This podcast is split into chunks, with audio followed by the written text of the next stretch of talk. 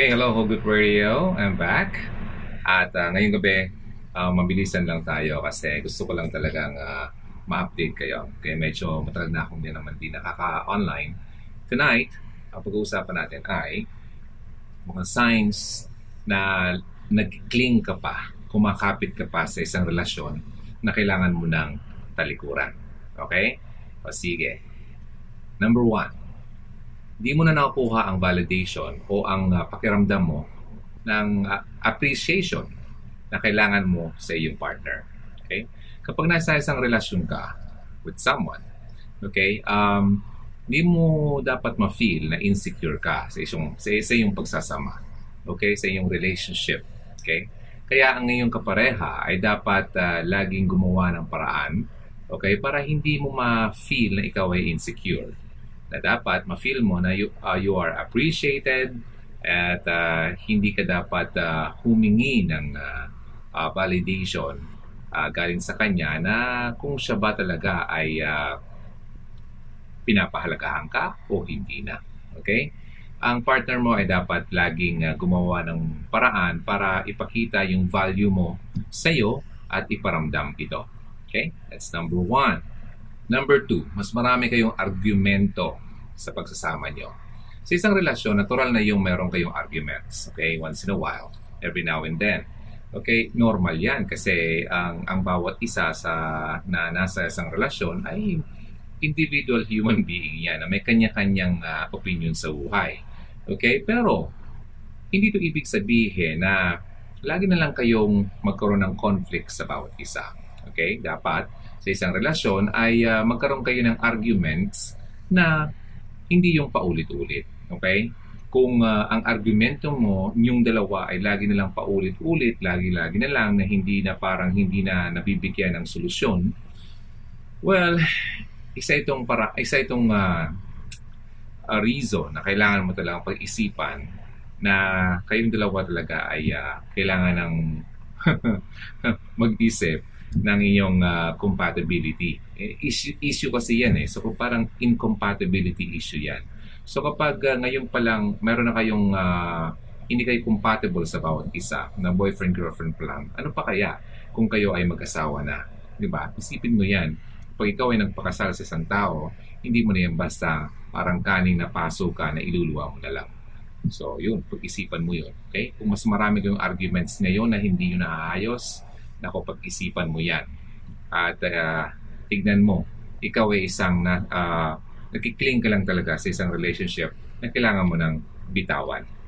So, number three, yung personal needs and expectations mo sa isang relasyon ay hindi na nami-meet. Okay? Or hindi na nami-meet. Okay? Kapag pumasok ka sa isang relationship, kailangan mong uh, i-express ito. Okay? Siyempre, we're asking, we're expecting something. Okay? We're uh, expecting yung mga standards natin sa isang relationship. Uh, norm- normal behavior yan. Okay? Sa totoo nga, um, ini-encourage yan talaga na kailangan mong mag-expect something sa inyong relationship. At lagi mong uh, i-communicate sa iyong partner ang uh, mga expectations mo, yung mga boundaries mo, yung mga standards mo, sa bawat isa, okay? Uh, habang kayo ay isang uh, couple, sa isang relationship. At make sure na lagi mo itong constantly na pinapaalam sa kapareha mo. Ngayon, kung ang needs mo ay hindi na nami-meet ng iyong kapareha, ito ay isang uh, um, parang uh, evidence, okay? Na nagpapakita na ang kapareha mo ay uh, walang effort na ibigay ito sa iyo. So, kailangan mo na mag-isip. Pag-isipan mong maigi kung ito ba talagang relasyon nito ay healthy pa para sa inyong dalawa. Okay? At pang-apat, okay, lagi kayong uh, nag-uusap, kayong dalawa, na baguhin ang mga bagay-bagay na ginagawa nyo. Okay? Pero, di ba, halimbawa, nag-away kayo, sa, tapos nag-usap naman kayo, na okay, ganito ang dapat baguhin natin. Pero, in the end, ganun pa rin. It stays the same. Walang pagbabago. Okay? Sa isang relationship, oh, it's normal na nag-screw up tayo minsan. Nagkakainitan, ingita, or initan, hindi ingitan na, initan ng ulo. Okay, nag-aaway, then you say sorry, you apologize, then you promise something na hindi mo na ito uulitin. Okay? Then, makita mo na lang na yung cycle ay nauulit-ulit. It repeats itself. Diba? Yung healthy relationship kasi, kailangan mong mag-evolve. Okay? Kung halimbawa, meron kayong pagkakamali, you need to evolve into something better. Okay? You learn from your mistakes. Ngayon, kung ang relationship mo ay hindi na capable na i-keep ang mga promises na yan, then it's better to just leave it. Okay? And uh, walk away from it. Yun ang dapat mong gawin. Number five, hindi mo na alam, okay, kung paano mo maibalik ang relationship mo sa tamang landas, sa tamang daan. Okay? Maraming relationships na nag-go through sa mga trials, okay, yung mga bumps on the road na sinasabi. No, normal yan sa relationship. Pero kung ang mga taong involved sa relationship ay uh, parang hindi na alam kung paano i-fix ang mga problema nila, okay, usually ang couple kasi kailangan na uh, meron silang idea kung paano nila i-fix ang mga differences nila, yung mga issues nila, okay, na na-experience nila sa isang relationship. Pero once na ang uh, couple ay uh, pakiramdam nila ay wala na, they're completely lost at di na naalam kung anong dapat gawin sa relationship, then it's time, okay, to really think about your relationship. At uh, sa tingin ko, ito ay uh, patungo sa isang uh, pangit na pagsasama kung hindi nyo ito magagawa ng paraan. So, kung ganun pa rin talaga at hindi nyo alam ang ga- dapat gawin, it's better to just walk away from it. Okay?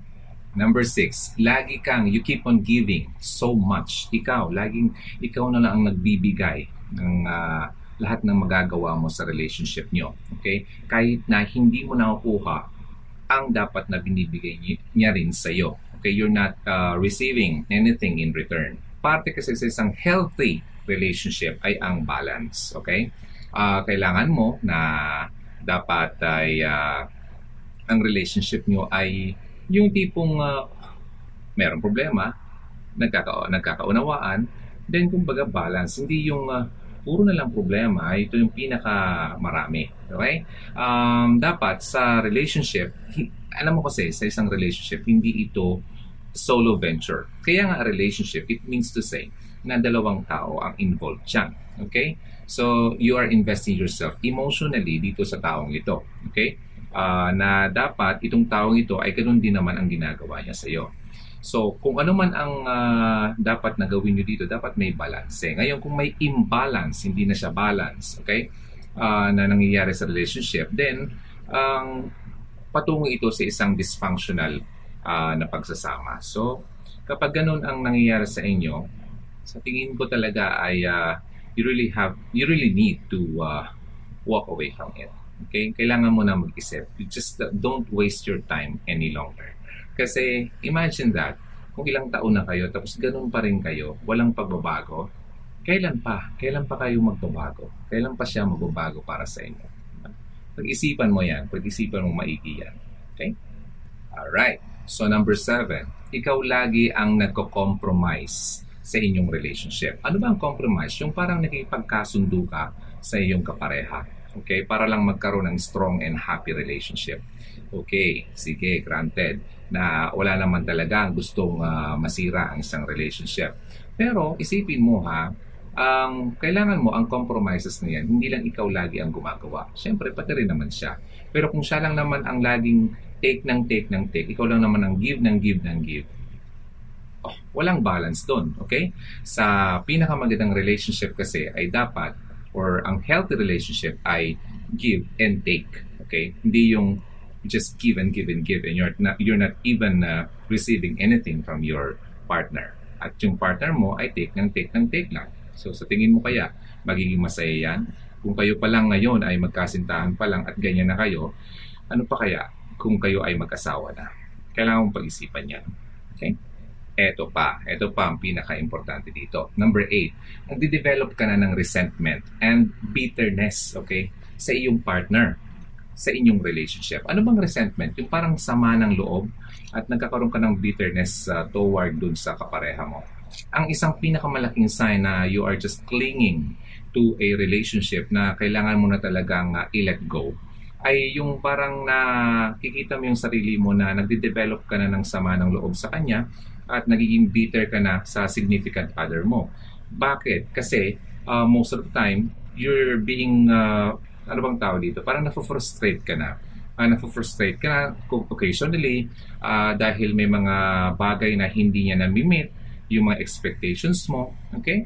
Um, kagaya ng uh, merong special occasion na you're expecting something na parang uh, ma-feel mo naman na you are uh, valued uh, ng uh, kapareha mo pero hindi niya nagawa. Ayan, you, you are... ano, meron kang resentment at nagbibitter, nabibitter ka na doon.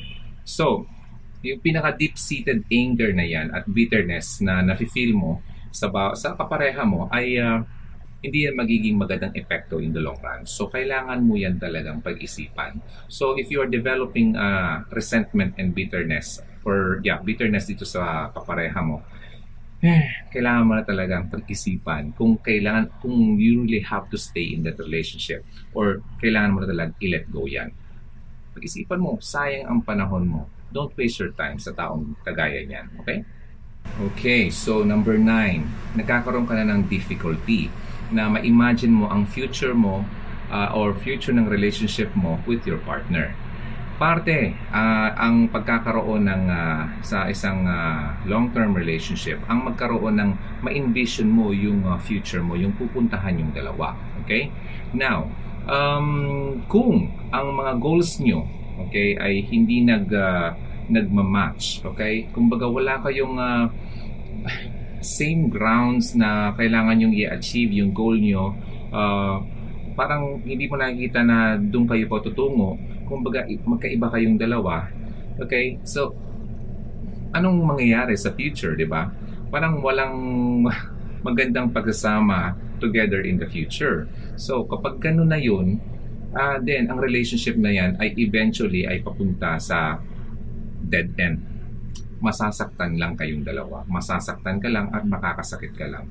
So kapag gano'n na, nakita mo na itong mga signs na to, pang-siyam na tayo, matatapos na tayo, huwag mo nang patagalin pa. You really have to be, um, ano bang tawag dito sa Tagalog? Yung lakasan mong loob mo. Magkaroon ka ng courage na sabihin sa kanyang totoo mong nararamdaman. Kasi the more na pinapatagal mo yan, okay, the more ka makakasakit ng ibang tao at the more mo masasaktan ang sarili mo. So, habang uh, maaga pa, huwag mo na itong patagalin pa. Okay? Number ten tayo. Nag-stop na kayong dalawa mag-grow and mag-develop as individuals dahil sa inyong relationship. Ang isang relationship, hindi ibig sabihin na i-give up mo na yung sense of individuality mo and identity mo. Uh, sa totoo yan, in fact, ang relationship should motivate you and inspire you to actually become a better person, better human being, di ba? And if you feel like your relationship is uh, keeping you from being a better uh, person, okay, then ay, you are in a bad relationship. Sorry, pero totoo yan. Okay, so yan ang mga sampung mga uh, signs na you're just clinging to a relationship na kailangan mo na talagang Um, bitawan and you really need to uh, walk away from. Okay? So, sana itong video na to ay makatulong sa inyo kung kayo ay nahihirapan. Pero alam niyo ba ang pinaka-the best solution if you are uh, finding it hard to decide kung kailangan mo ba talagang mag-cling or kailangan mo nang i-let go? Alam mo, mas maganda kasi na kailangan mong pag, uh, pagdasal yan. Sabi kasi sa Bible na kapag uh, wala kang wisdom at uh, hindi mo talaga alam kung ano ang dapat mong gawin, you really need to uh, ask God. Kasi si God naman kasi, kapag tayo ay nalilito at di natin alam kung ano dapat natin gawin sa buhay, si God ay lagi nandyan to the rescue. Okay? Uh, sabi kasi na kapag daw ay uh, ikaw ay uh, kulang sa wisdom, sabi sa James one verse five, if any of you lacks wisdom, you should ask God, who gives generously to all without finding fault, and it will be given to you. So, alam mo ba sa relationship, hindi lang kasi, hindi naman kasi yung uh, sa relationship ang pinaka number one priority natin talaga ay yung ating pakikipagrelasyon sa bawat isa. You know what? Kung gusto mo maging maganda ang relationship mo sa uh, other, ano yun, sa partner mo, okay?